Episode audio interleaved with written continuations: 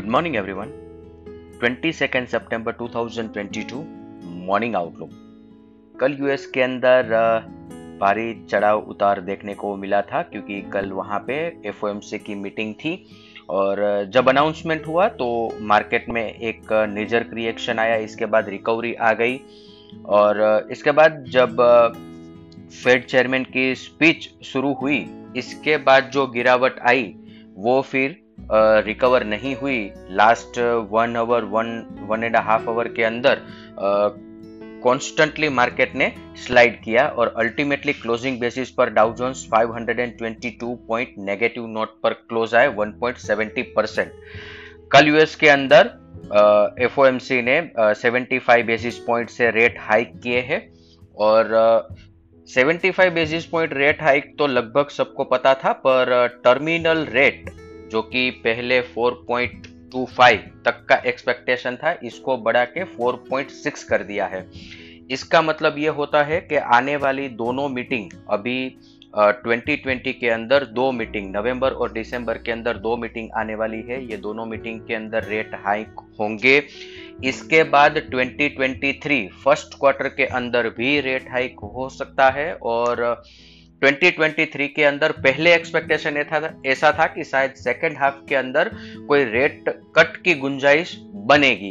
पर अब उसकी भी प्रोबेबिलिटी बहुत ही कम हो चुकी है। शायद 2023 के अंदर कोई रेट हाई रेट कट नहीं होगा।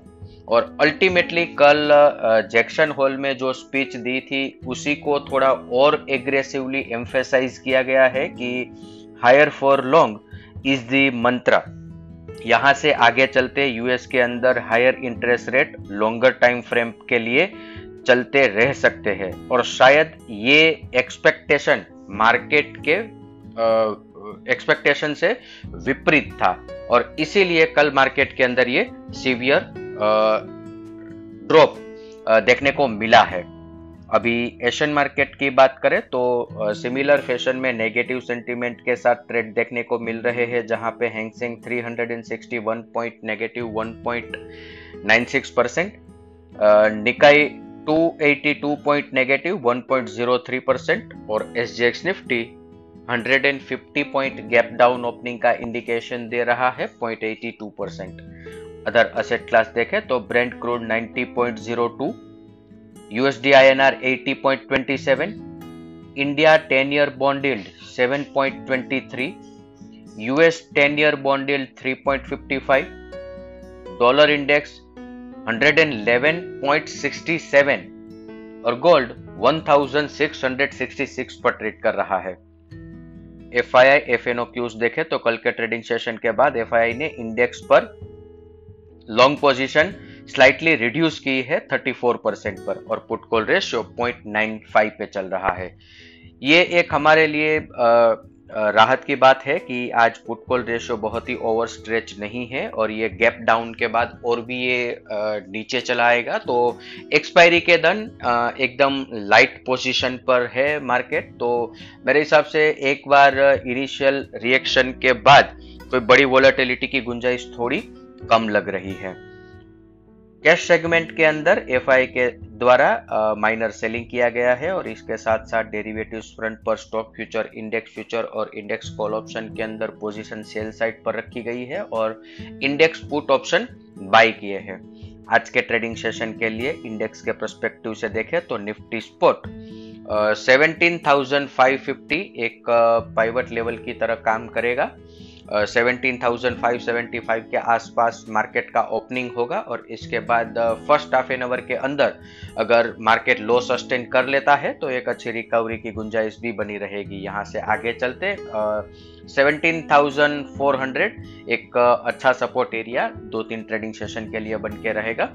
और ऊपर की तरफ़ कल भी हमने बात करी थी कि जब तक निफ्टी 18,115 लेवल क्रॉस नहीं कर लेता है तब तक वेट एंड वॉच पर रहे कोई fresh long position trading perspective से क्रिएट ना करें मार्केट में नीचे की तरफ़ एक बार 17,300 तक की गुंजाइश बनी हुई है।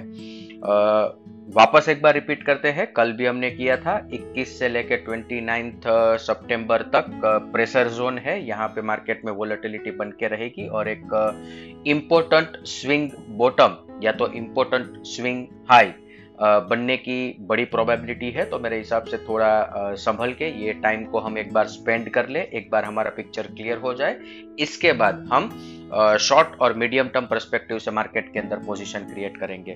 बैंक निफ्टी की बात करें तो कल बैंक निफ्टी का क्लोजिंग बहुत ही स्ट्रॉन्ग माना जाएगा। 41,200 के ऊपर बैंक निफ्टी ने कल अच्छा स्ट्रेंथ दिखाया है और कंपेरेटिवली पिछले एक दो हफ़्ते से बैंक निफ्टी के अंदर एक स्ट्रॉन्ग रेजिलियंस देखने को मिल रहा है। नीचे की तरफ़ आज 40,800 एक अच्छा सपोर्ट माना जाएगा। गैप डाउन के बाद अगर ये लेवल बैंक निफ्टी सस्टेन कर लेता है तो एक अच्छे रिकवरी की गुंजाइश बैंक निफ्टी के अंदर भी बन सकती है। स्टॉक इन न्यूज़ विप्रो कल मार्केट आवर्स के दरमियान भी ये खबर चल रही थी। विप्रो ने 300 कर्मचारियों को निकाल दिया है मून लाइटनिंग की वजह से।